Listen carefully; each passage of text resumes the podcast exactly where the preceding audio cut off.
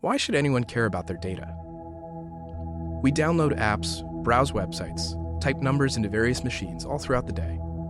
We have our cars tracked while driving on roads and highways. We have our bodies tracked and tallied when we enter a hospital. Every moment, every movement, a new piece of data, just waiting to be collected. We can tell stories with data. We can make predictions. And when given new data, we can change our minds. What in God's holy name are you blathering about?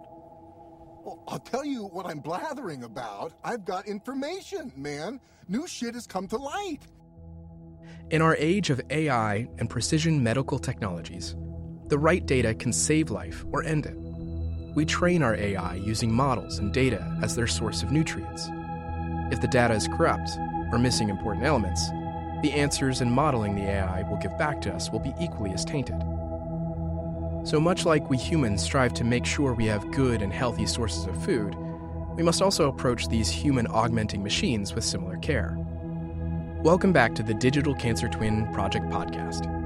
Today we speak with one of the leading figures in the field of data ethics and data justice, Dr. LLana James, and we explore the problematic history and acquisition of data in the world of tech medicine. So, where do you see injustice in current AI and medical research? Unfortunately, it's woven through the entire body of the arrival of artificial intelligence in the actual clinical practice of medicine, in the machinery that's used to facilitate and drive medicine, as well as the kinds and types of research that are being prioritized. And one might say, what do I mean that it's in all of these places? H- how so?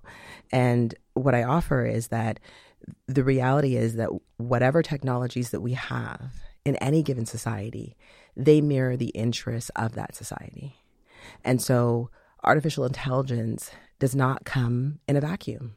It builds on prior precedents. Hmm.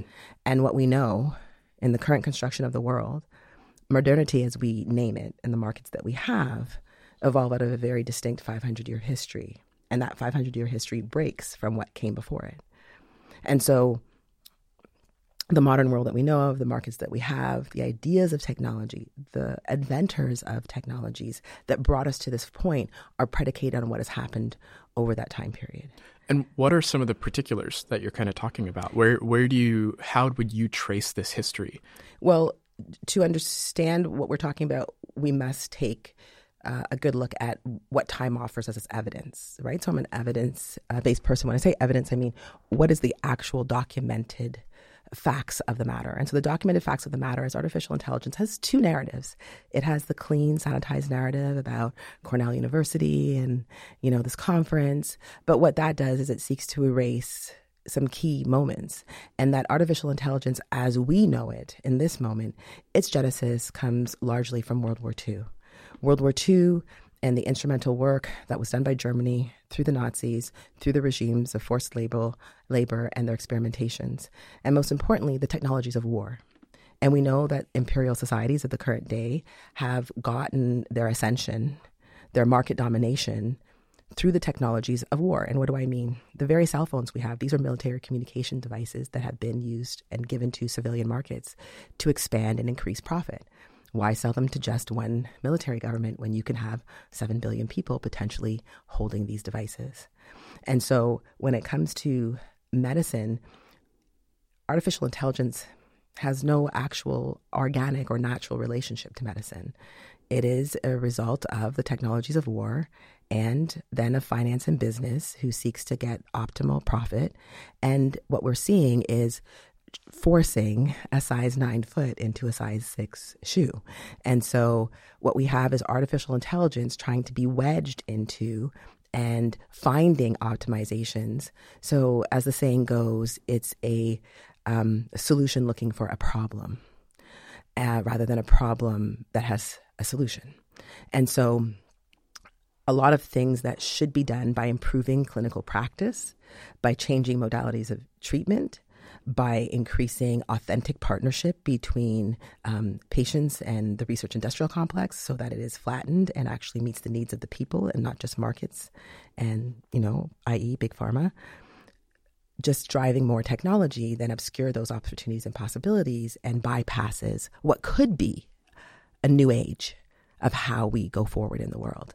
And so artificial intelligence is something that comes from one sector, the departments of defense and militarization, and then has to find value in human services, in health services, by trying to have it do things that it was not designed to do, and then bring us problems that add to our old problems. And so let's look at one example.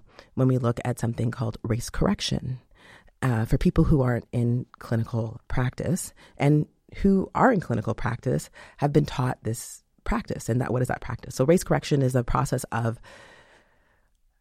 having a hierarchy of humans and embedding that in medicine and then teaching that in the medical curriculum and saying, well, and it specifically applies to black folks globally, unfortunately, and it's imputed into machines. And it says, well, if a person is perceived as black or self reports as black, we need to correct their race so that it aligns with the perception, because this is not based on sound science.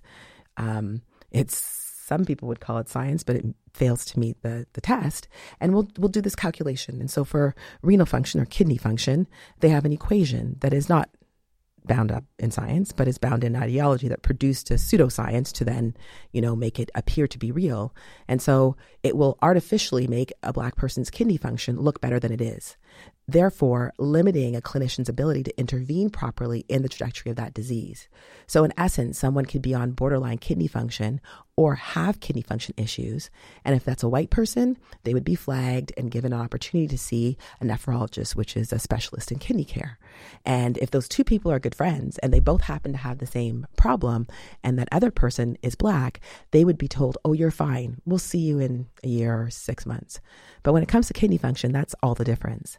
And so the one person would be given the opportunity to have, you know, life lengthening medications while they get other treatments and are often put on a transplant list if that's what is needed because the time that elapses.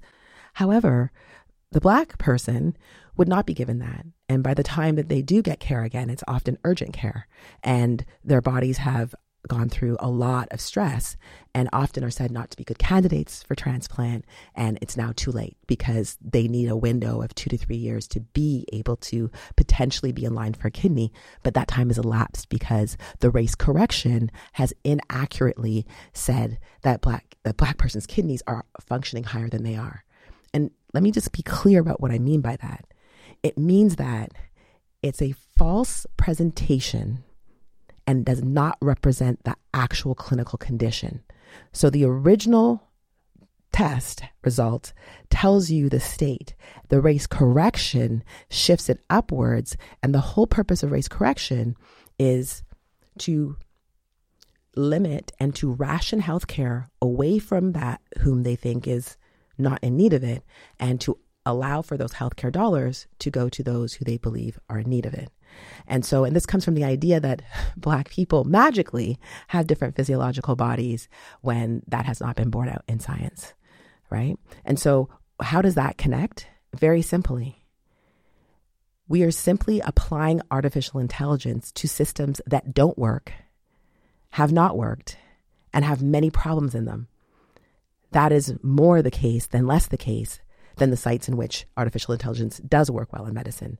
And so, this problem, the one I'm working on, is ending race correction in healthcare, um, is a serious one because it's led to innumerable amounts of amputations of digits of limbs and it's caused a high degree of premature death because rarely when you have an issue where you need race correction do you have one right and so each of the race corrections builds on the other and just to remind folks who aren't familiar, who are not clinical practitioners, every system in the body, just about, has a race correction factor, and that only applies to Black people. This happens in neurocognitive, this is in cardiac function, this is in musculoskeletal, this is in evaluation, and this has a distinct impact on your access to benefits, referrals, and access to improvement therapies. And so, across the life course and at the population level, it decreases the amount of wealth the entire population can make. Because if you've got 10 less years, that's 10 less years of earnings. And we know you don't just die just like that, there's often a period of decline. And so, with artificial intelligence, what we have is computational scientists and health units simply sitting people down and saying, include the variable of race. Let's just take the entire canon of renal journals and dump them in and make them part of our data set.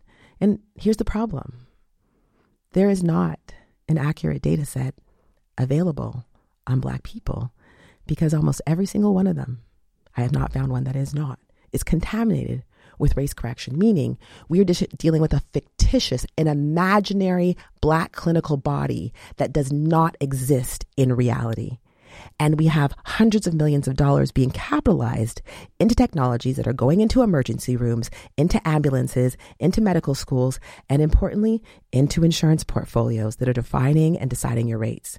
And we've already just seen decisions in the US that will allow some of the largest corporations to cherry pick their patients based on AI algorithms, thereby skimming off the top and again, race correction will affect who gets skimmed off the top. And this now becomes clearly and distinctly racialized again.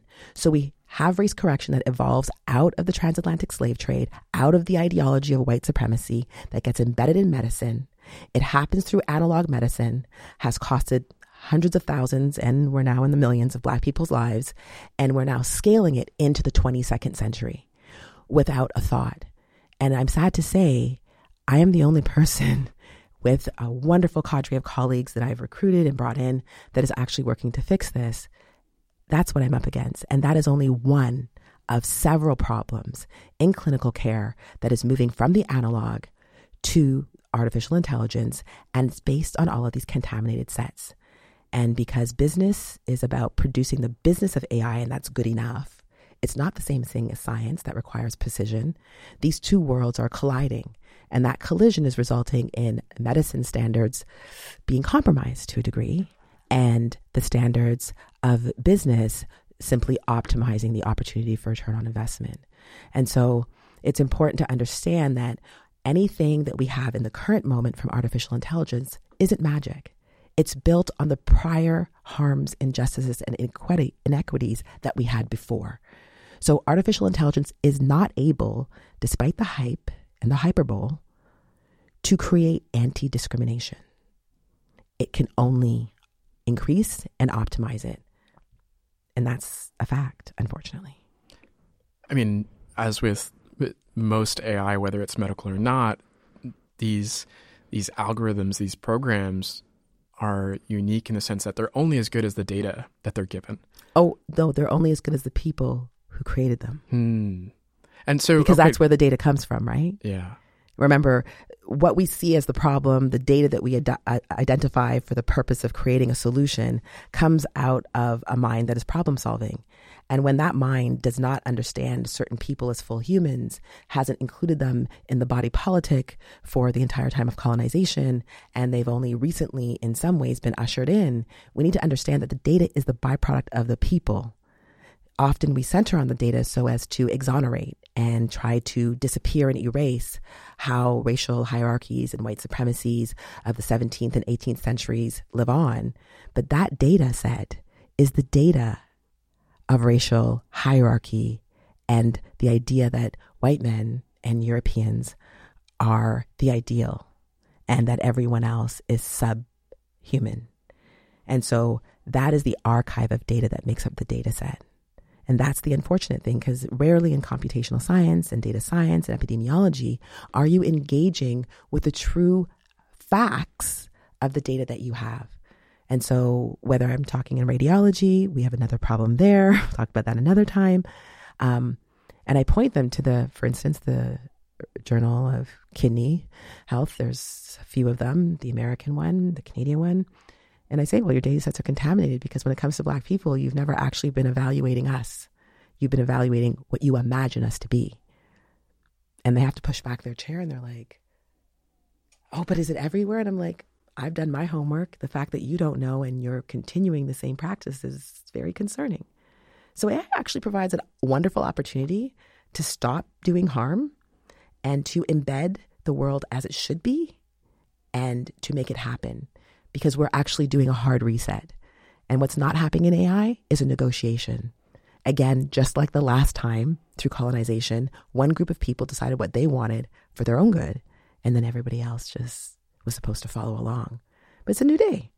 And that's a wonderful thing about AI. People like me get to do these things in this moment. Um, but let's not get confused. We're up against multi billionaires who just want to keep making money the way they did the last time when they traded in my ancestors and in our lands and in our wealth and uh, make themselves multi billionaires. That's a surprisingly optimistic way to to end your answer, but it kind of leads, I think, into this next question that I'm I'm curious about. What are the steps that you're taking and you think we need to take in order to rectify this centuries long injustice with data and AI? Like what what are those pragmatic steps that you think need to happen? And I'm guessing it's a multi pronged approach mm-hmm. um, that's going to involve legal and uh, educational and all sorts of things. So what are the steps that we need to take in order to start correcting race correction? So I will start with a specific example of race correction and then go out from there. So um, we have something called the Canada U.S.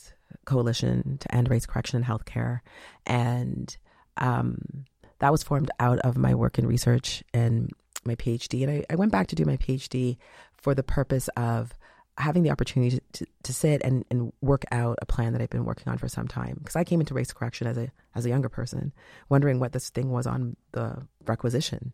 It said correct for African American, and I said to the doctor, "But we're in Canada. Why is it saying to correct for African American?" He's like, "Well, you know, it's black." And I was like, "But what is it correcting for? Because there's nothing wrong with my I'm doing air quotes here race. Like my melanation is not a problem. So why would they be correcting for it?" And the curious person that I am, I wanted an answer. And Central Lab was like, oh, it's a guideline thing. They sit down and they make these, dis- and so this is what it is. I'm like, but why do we have a guideline?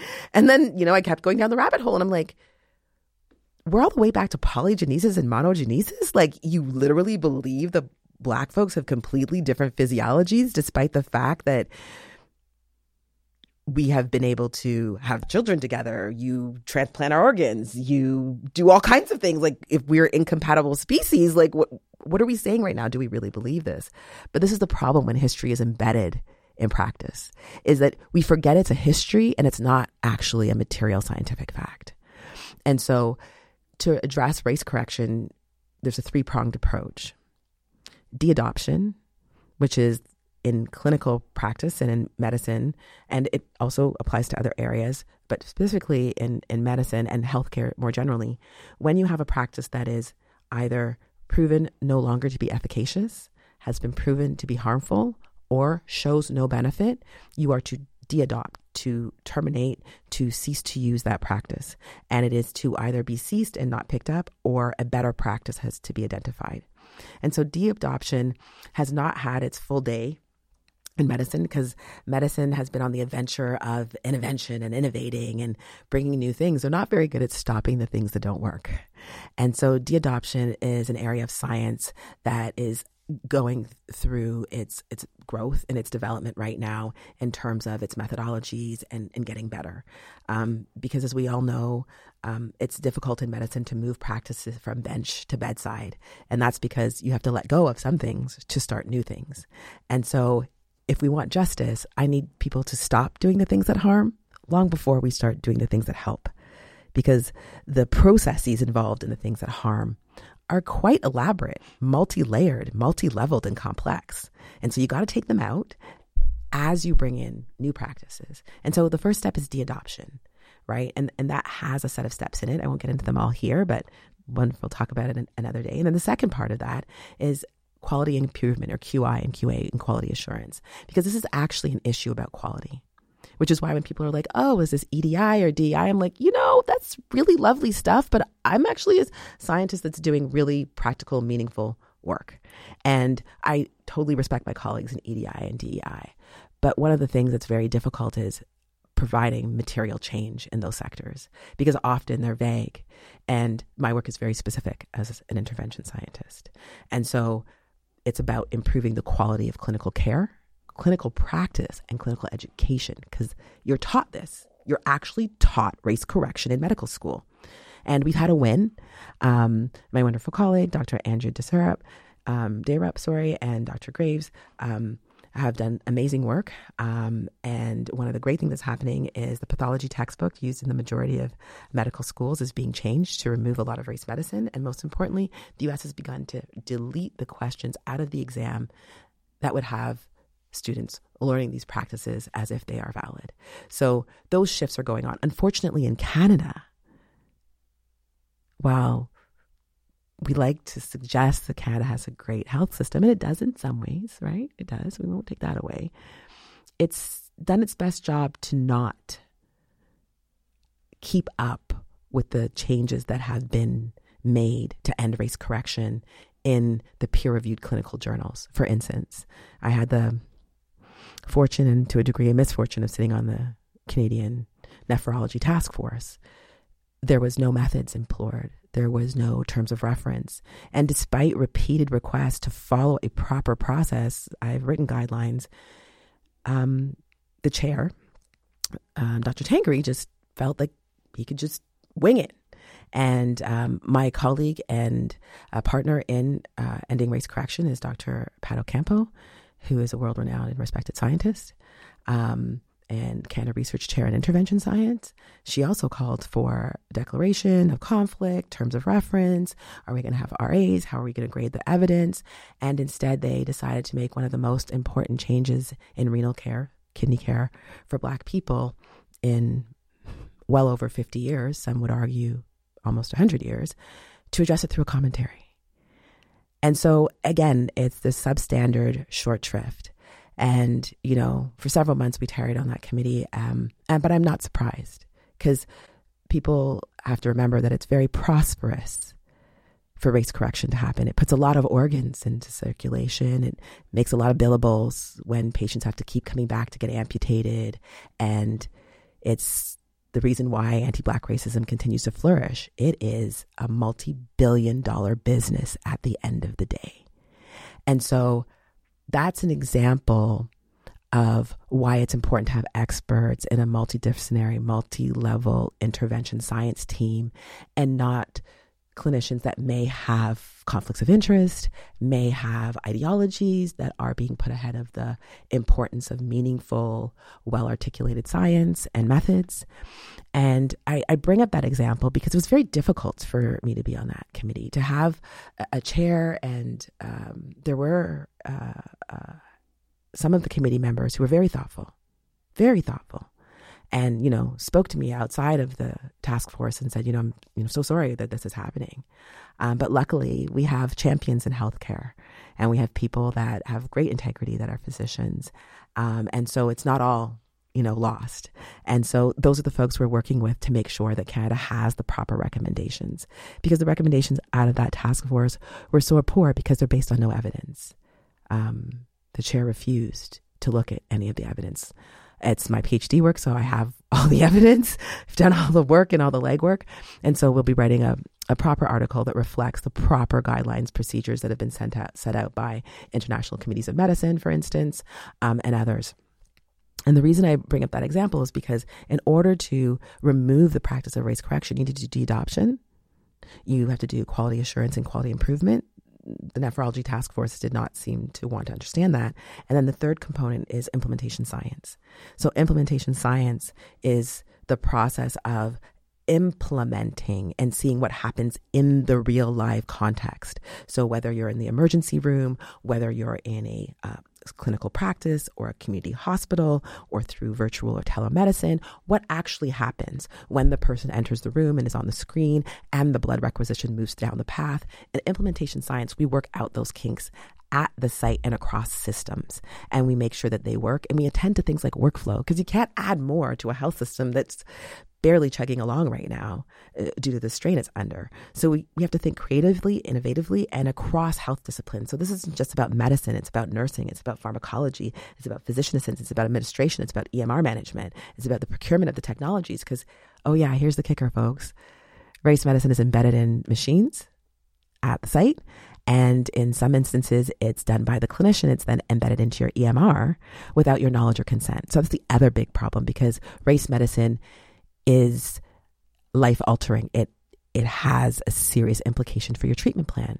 And the practice of physicians by their college requires that when you're making a decision that will affect a patient's quality and trajectory of life, you have to confer with them. And I want to point out no black people are conferred with when this happens. Most don't even know it's happening. They just know they're not getting better. And they, they're doing everything the doctor says, but they're still ending up in emergency. They're still ending up with amputations and they're still ending up with a shortened life and they're not getting on transplant lists and they're not getting a shot. And it's a very devastating thing when you're trying to do everything the doctor says and you're just going down and, and, and you have no way out.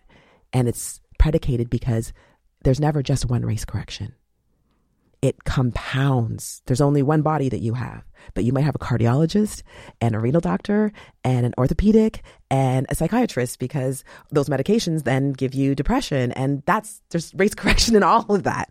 Um, and some of it will be practiced by some physicians and not by others. And it will then do a whole different set of things. And so when you have those three steps, de-adoption, which is ending a practice that is harmful in this case, known to be harmful, and we have the evidence and it's in peer-reviewed journals where they've done analysis and it's quite frightening and damning. And then quality assurance and improvement is making sure that we're improving the quality of the patient's clinical and quality of life outcomes, as well as improving the practice of the clinician, right? And remember, race correction happens more to women because women are increasingly medicalized. And it happens to people who are going to be medicalized further because they're perceived as non able bodied. So it then begins to stack on even more. And so we're having what we call, or what I've coined, clinician induced health disparities. They're not just structural, it's not just because of the neighborhood and the postal code. This is something that a person can end by a clinician stopping that practice. And so we can take a whole bunch of harm off the table. And then finally, implementation science. We need to make sure it works in those settings. Because if the clinician is like, oh, and I've met many who are like, I don't want to be part of that. I didn't even realize that what it was. I thought it was good for the patient. I'm like, there's no data to support that it's good for the patient. It might be good for certain players, but it's not good for the patient. Well, so how do I stop it? I've got a small clinic, or this is how things are rooted. We want to make sure that works because when something works, it gets done. If it doesn't work well, it gets thrown aside. And while we might not have race correction, we can have increased resentment towards the patient, which is not going to be a good clinical working relationship. And we have, can have things getting stuck in the lab here and there because now that we don't do this, well, what do we do with it? And so those are the three components in the application of ending race correction. And because Canada has a single payer, largely primary healthcare system, we are the perfect place uh, to do it because in the US, because of private healthcare, it's broken up from one side of the street to another.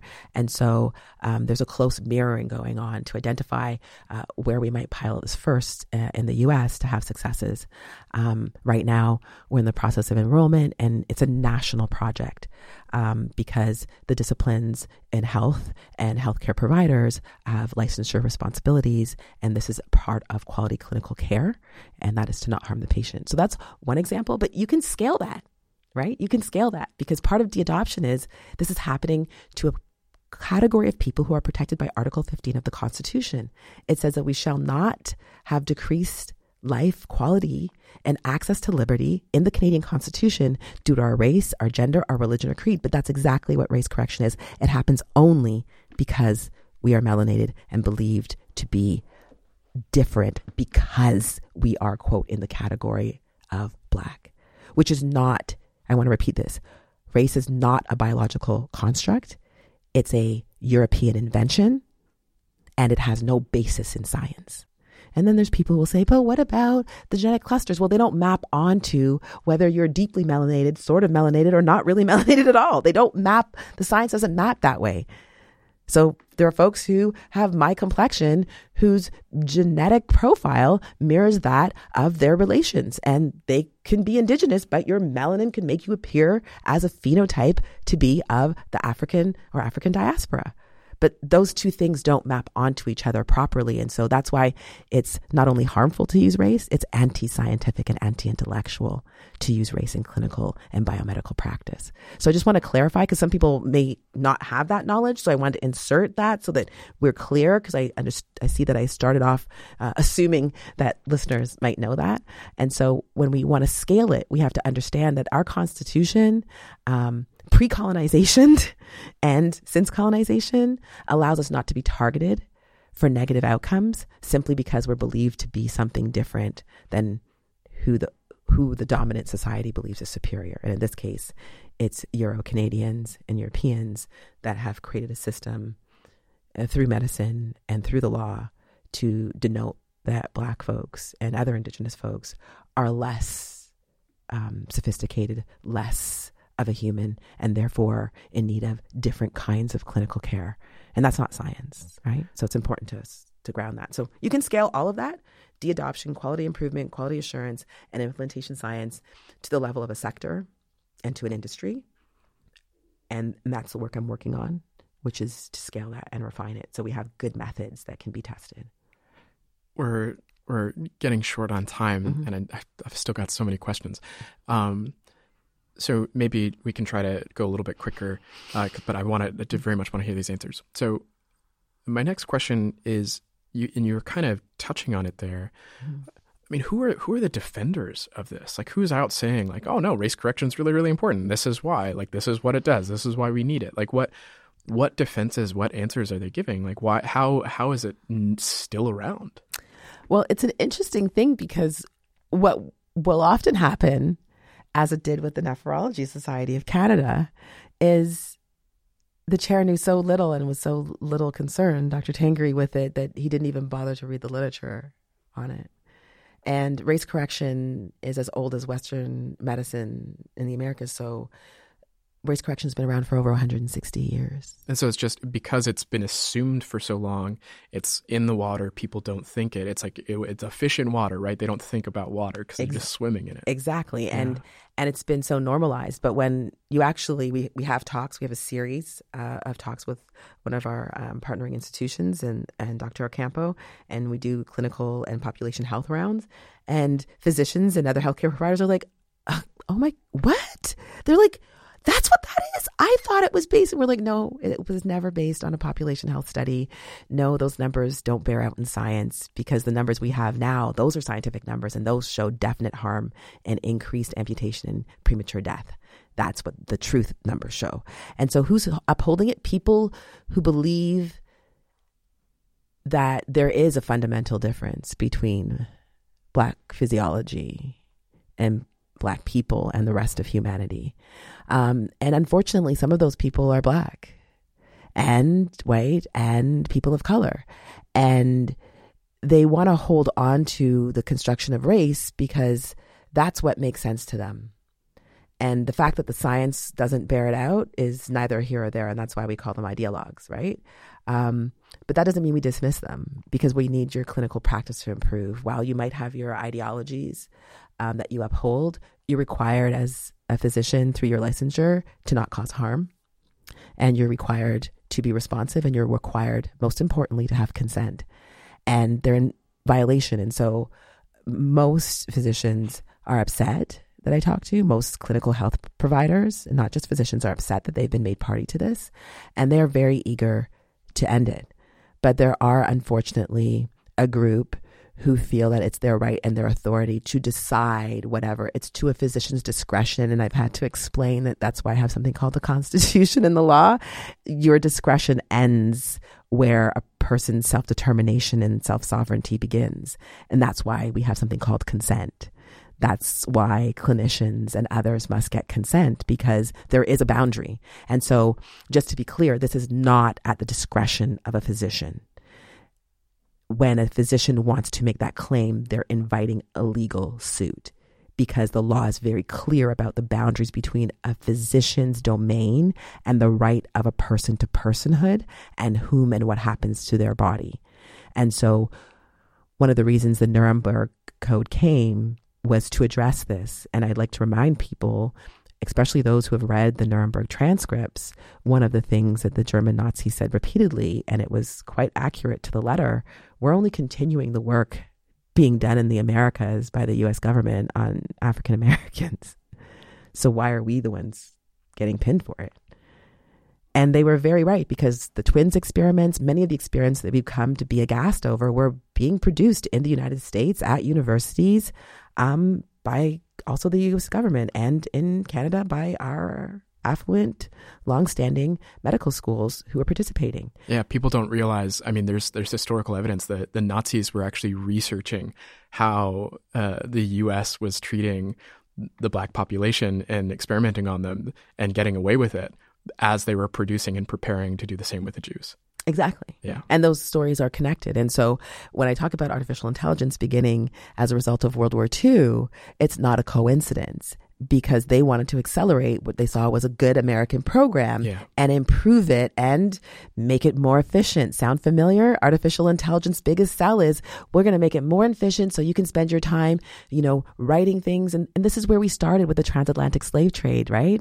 The excuse for it was, and then men of liberty can sit and think and do the important things of civilization while the enslaved take care of those mundane, repetitious tasks. Automated so, labor. Right. So artificial intelligence is, as I say, while we may have been able to slip out of the shackles of enslavement through our determination and our force of spirit and our demand for freedom that is unceasing and is yet to be fully answered because emancipation is incomplete for us as Black people, artificial intelligence is Europe's answer to ensuring that they have a permanent class of slave. But because it's no longer savory that that person should be embodied in flesh, they're just going to make them look like us, sound like us, but do all of the same things.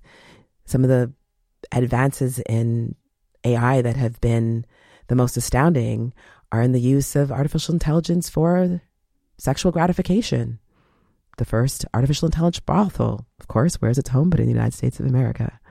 Um, and gaming and pornography and the sex work is where artificial intelligence is booming. It is it's what gave us the temperature based skin of artificial intelligence, the desire to have sentientness and sentiment and facial expression. All of this is to recreate an enslaved class that they can say, well, they're not sentient, so we won't have to deal with that emancipation thing or that civil rights thing, right? But what does it mean when somebody can look like they're human, talk like they're human, take up space like they're human, and be treated as a subhuman? How do we differentiate between the AI sitting among us being abused and the real among us being abused? And so, what we have in medicine and in society in general is permitting the embodiment of an enslaved class through automation and saying because it's technological and it's smooth and it's all in white and blue, it's not a problem, right? Okay. Uh, so, man, I just I want to keep I want to keep talking. I, I've got two more questions, and then we'll we'll wrap up. So, then my my next question is this: so much of what you've talked about today I can see being extremely enlightening for all sorts of folks, but particularly clinicians and scientists.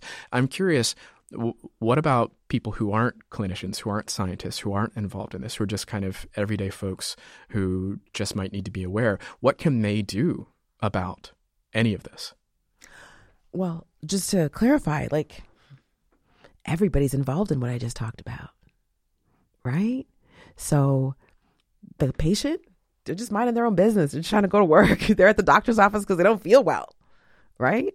Um, the lab tech that's taking your blood and putting it into the automated system, they've been made party to it. And this is why it's important to understand that we're simply doing recolonization and enslavement 2.0, because just like the transatlantic enslavement period, everybody was contaminated and made party to it, even those who abhorred it.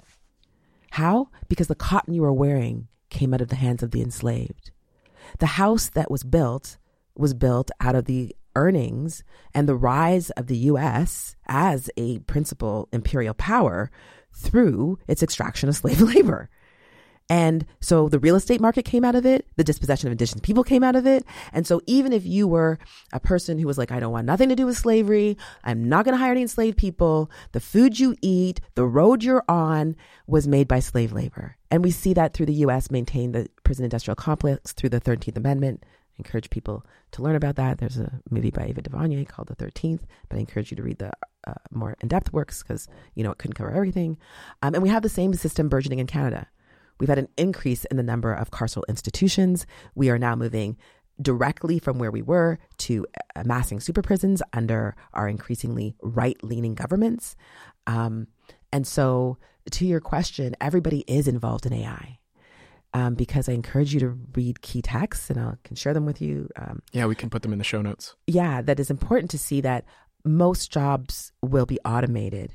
And what they keep forgetting to tell you is that bumpy period in the middle as different sectors get decommissioned, just like we saw the creation of the Rust Belt, the removal of manufacturing and tool and die jobs and quote good factory jobs. You're going to see that out of whole areas of this health sector um, because the markets, and I want to remind people, the movement of artificial intelligence into healthcare is determined and defined by the financial markets. It's not determined and defined by physicians no patients asked for artificial intelligence. They've asked for high quality health care. And remember, technology can only do what you already do better. So if you're not doing it better, technology can't improve it. That's that's again magical thinking. And as a scientist, I, I think magical thinking is great, but that's just what it is. It's magical thinking. And so only good human practice generates good technological practice. Good technological practice does not generate itself artificial intelligence can only reorganize what has been and recombine it in an infinite number of combinations, but it cannot give you anything new. It may be unrecognizable to the person, but it cannot be new because only humans, through their human experience, create new things for a human. And artificial intelligence is not artificial, nor is it intelligent. It is not human, so it cannot create new things for humans to experience, despite all the hyperbole and the overselling and the marketing, just like we had with the tech bubble. We're in the next one with the AI. Um, so, to your point, everyday people pay attention. If they come to your city council and they want to automate it, ask why, ask who, who's making the money, why would they do that? Because what that means is the jobs, those good jobs that had benefits, that where you went to the office to pay your taxes, those are gone. So that's your job. That's your wife's job. People say, well, you know, things change. Well, here's the thing there's nothing replacing it because automation gives rise to more automation. So we're in the period where artificial intelligence, which is not artificial nor intelligent, is producing code for its own likeness. So artificial intelligence is making code for artificial intelligence. So there you go, programmer, you're out of job. And so is that a problem? I think it is when we haven't figured out how people are going to make their daily bread. How are you going to pay your rent and your mortgage if the thing you went to university for and accrued loans for and you've come to master, your career only lasts five to six years until artificial intelligence arrives and your loans aren't paid for? How does that work at the bank? And so everybody's involved because, again, the presence of artificial intelligence in medicine is just another area to which it's migrating. That is tied to banking because the whole point of artificial intelligence is ubiquity. And what does ubiquity mean? It means the connection of everything so that automation can happen in real time as fast as possible. Let me give you an example. You go in for a clinical procedure that's not covered by government insurance. Your insurance provider needs to know in real time. It's going to connect to all of your data points how much you're walking, how much you're driving, mm, what you've been purchasing, what's in your, you know, um, Internet of Everything fridge. And it's going to be like, hmm, this dude not leading the healthiest lifestyle. So your insurance rates are going to be 20% higher and you're going to be put on this plate on the wait list. This has already happened in the United States. And so your future has been foreclosed because things that are structural in nature, what's in your fridge is based on what you make. How much you walk is based on the house you can afford. Living in a walkable neighborhood in the West is tied to your affluence. suburbs have much larger blocks and less walkability. So all of this is predicated on where business wants to do business. So if Google comes to your town or any of the big six, I'm not going to single them out because, you know, there's so many startups vying to be that guy or that gal or that person. Um, and they come to your town, they inflate real estate value on average by $200,000 within two to four years. Remember that job you just lost because there's no one you, your partner, you, you can't work in your city because the jobs are automated. So this is everybody's problem. So you got to ask questions. And those self checkouts, yo, ask questions. I don't use them. I refuse to. I will have somebody assist me. Why? Because you should be able to have a job that doesn't require an MBA, a PhD, or a startup company. like that's not a thing. So if you get rid of all of those jobs, where do those people work? And might they need to go? Probably. They were only created for capitalism because you colonized and took things that didn't belong to you. we were making a fine living before this showed up. We were wealthiest people in the world. Um, so we're just returning to what indigenous people were doing before Europeans showed up. A life of work that is connected to your kin and your place of belonging. But that's going to be a bumpy ride because you spend 500 years killing, murdering, and emptying the libraries of knowledge and understanding. And so now we have to come back to a way of knowing and understanding that many have not really had an intimate relationship with. That's going to take time. And we don't need every human in the environment to be collateral damage. So that self checkout, write your Dollarama, write your local Walmart. Tell them you don't want it. Tell them you want good wages with good jobs. And it needs to be negotiated. Because for those who went through the decommissioning of the factories, the tool and die industry, the steel industry, they'll tell you they have ghost towns. They got houses that aren't worth what they should be. They've got challenges that just aren't fair. And that's because no one negotiated. Big business did, and big business doesn't do things that work for all of us. But if we hold them to account, because we've done been through this before. I'm talking about the Rust Belt because it was preceded by the unseating of indigenous people on their land who didn't have prisons, who didn't have hunger problems, who didn't have polluted streamways, and who had equity. And we can go back to that, but we need to negotiate it. So, everyday people, you're in it whether you know it or not. What you need to do is push back and let people know I'm a player at this table, and this is my life, and this is our world, and 12 of the richest people in the world are not going to define that we are collectively. And that is supposed to be part of the democratic story. But we know when the democratic story was authored, while my ancestors of the continent and the Americas were being enslaved, they were inventing the ideas of liberty on the backs of enslaved people from Kant to the rest of them. So we've had these contradictions since contact with Europeans. And this is a time for an honest reckoning. So, everyday people, you're in it when you go to the gas pump and they don't let you pay inside, you're in it, right? When you buy stuff off of Amazon, who has workers' bodies breaking down because they can't move as fast as robots in 100 degree warehouses, but you keep ordering and you don't push back and you don't tell them, no, you can't come here with no taxes. Because let me tell you, none of those tech corporations are paying the taxes you're paying. So we have lots of mechanisms, but they want to convince us that we ain't got nothing. But we have everything, and we have to use it. So, everyday people, buck stops here. Okay. And then I think my last question will be to kind of tie it up and bring it back to this project. Mm-hmm. How do you see any or all of this playing out with the digital cancer twin? Well, it's that wonderful chicken and the egg, right? so, um, one of the things about modern society is it's highly toxic, right? And so cancer proliferates, but we don't talk about it as a pandemic, but it has reached pandemic proportions. When we were kids, cancer was something that you heard about, and it was usually somebody who was older. Now, pediatric cancers are out the roof people in their 40s are riddled with cancer in their 50s, and that's because we're exposed to a whole host of things um, that aren't really part of our universe other than by man made choices. And those are not choices that we all get to participate in equally.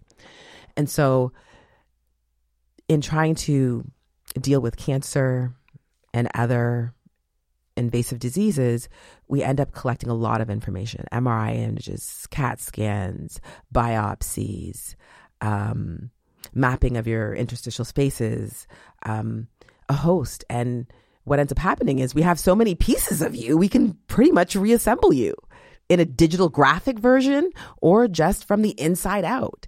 And that produces a replica of you. And here's the kicker, folks. We've already have happened in law where a real mortal person has been able to say, you know what, officer, I was not there at that time and place. And here are the people who can verify that. And they've interviewed those people and they said, oh, but the video camera says you were. They're like, uh, that's a blurry image and that's actually not me because I have timestamps. And isn't it a surprise that, and again, this is why it's important to understand the context of the transatlantic, because who did this happen to? It wasn't your everyday working white guy. No, it was, it's black people consistently. Why? Because we produced free labor. And the West has never been more wealthy than when we were enslaved. And they want that wealth back. Voila, artificial intelligence. And funny that it should work at the level of Black life. And so this case, um, I wish I could recall the actual paper, but it will give it to you uh, after so it can be included, um, is again another precedent setting example where human people who can give eyewitness that can document where they were at a specific time and place, which was considered the quality of evidence needed to allow you to be considered no longer a suspect of interest, failed. Why? Because they said the CCTV camera feed that's blurry has more authority than human beings. And so with a digital twin, if you know I can model your body and I can model the algorithms of your choices over the last 30 days, which is what our technology is doing as we speak, then I can predict what's kind of kind of happened. Feels a little minority reportish, doesn't it? Because it is.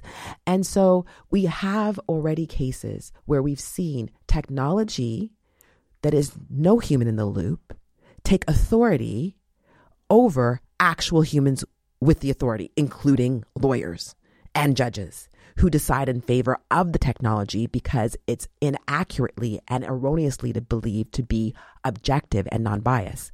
But remember what I said at the beginning. The tools and technologies only replicate the people and the data that they produce.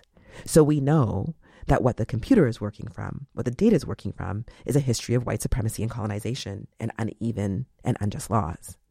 And so with a digital twin, if we have you in one health system and we have multiple players refinancializing, bundling your data and selling it like they did with subprime mortgages, which is actually what's happening, and your digital body is said to be one thing, but you and your physician say it's another thing. Well, your insurer is going to go with the objective thing and that's not the human choice.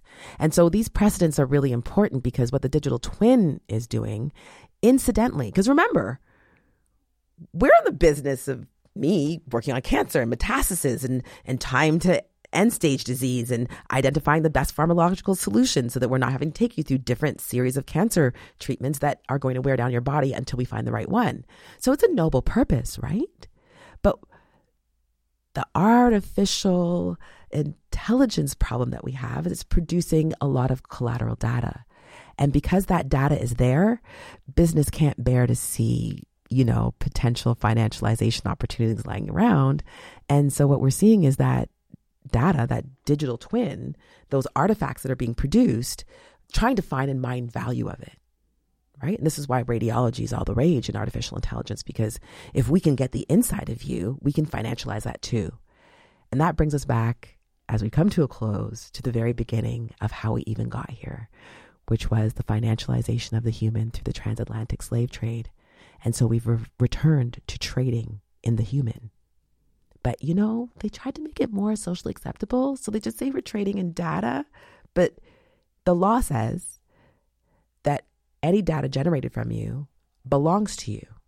And the work of the business and marketing sector right now is to convince you that your data is a byproduct that they actually own and to divorce that from the actual law so that by custom it becomes divorced. But right now we are still in the moment where we, the people, must declare not to have our rights removed from us through a practice of normalization.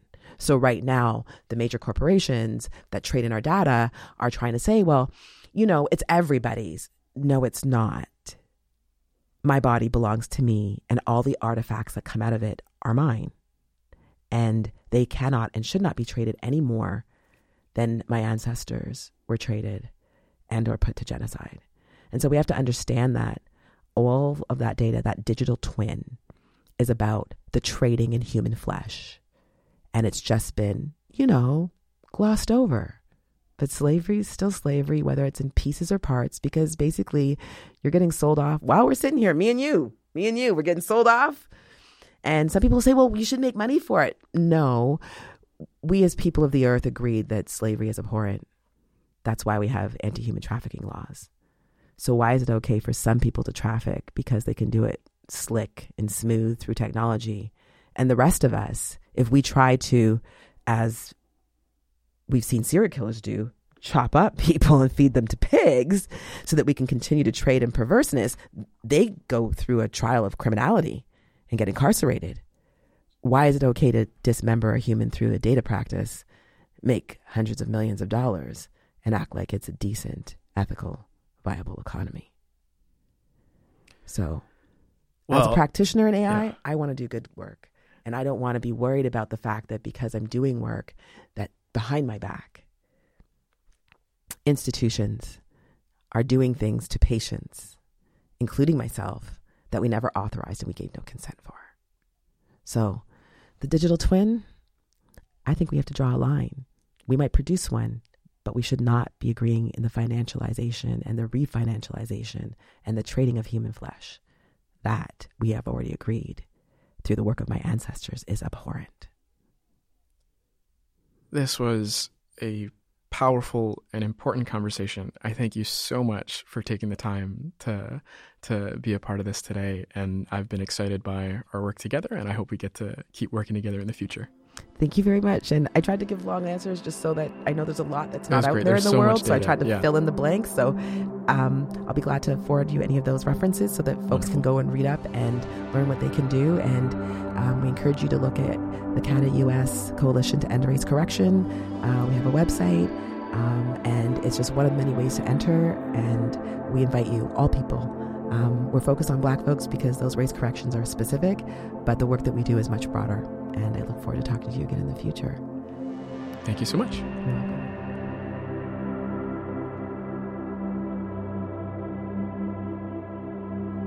The Digital Cancer Twin podcast is a result of a grant distributed by the New Frontiers and Research Fund of the Tri Councils of Canada and recorded on Queen's University campus.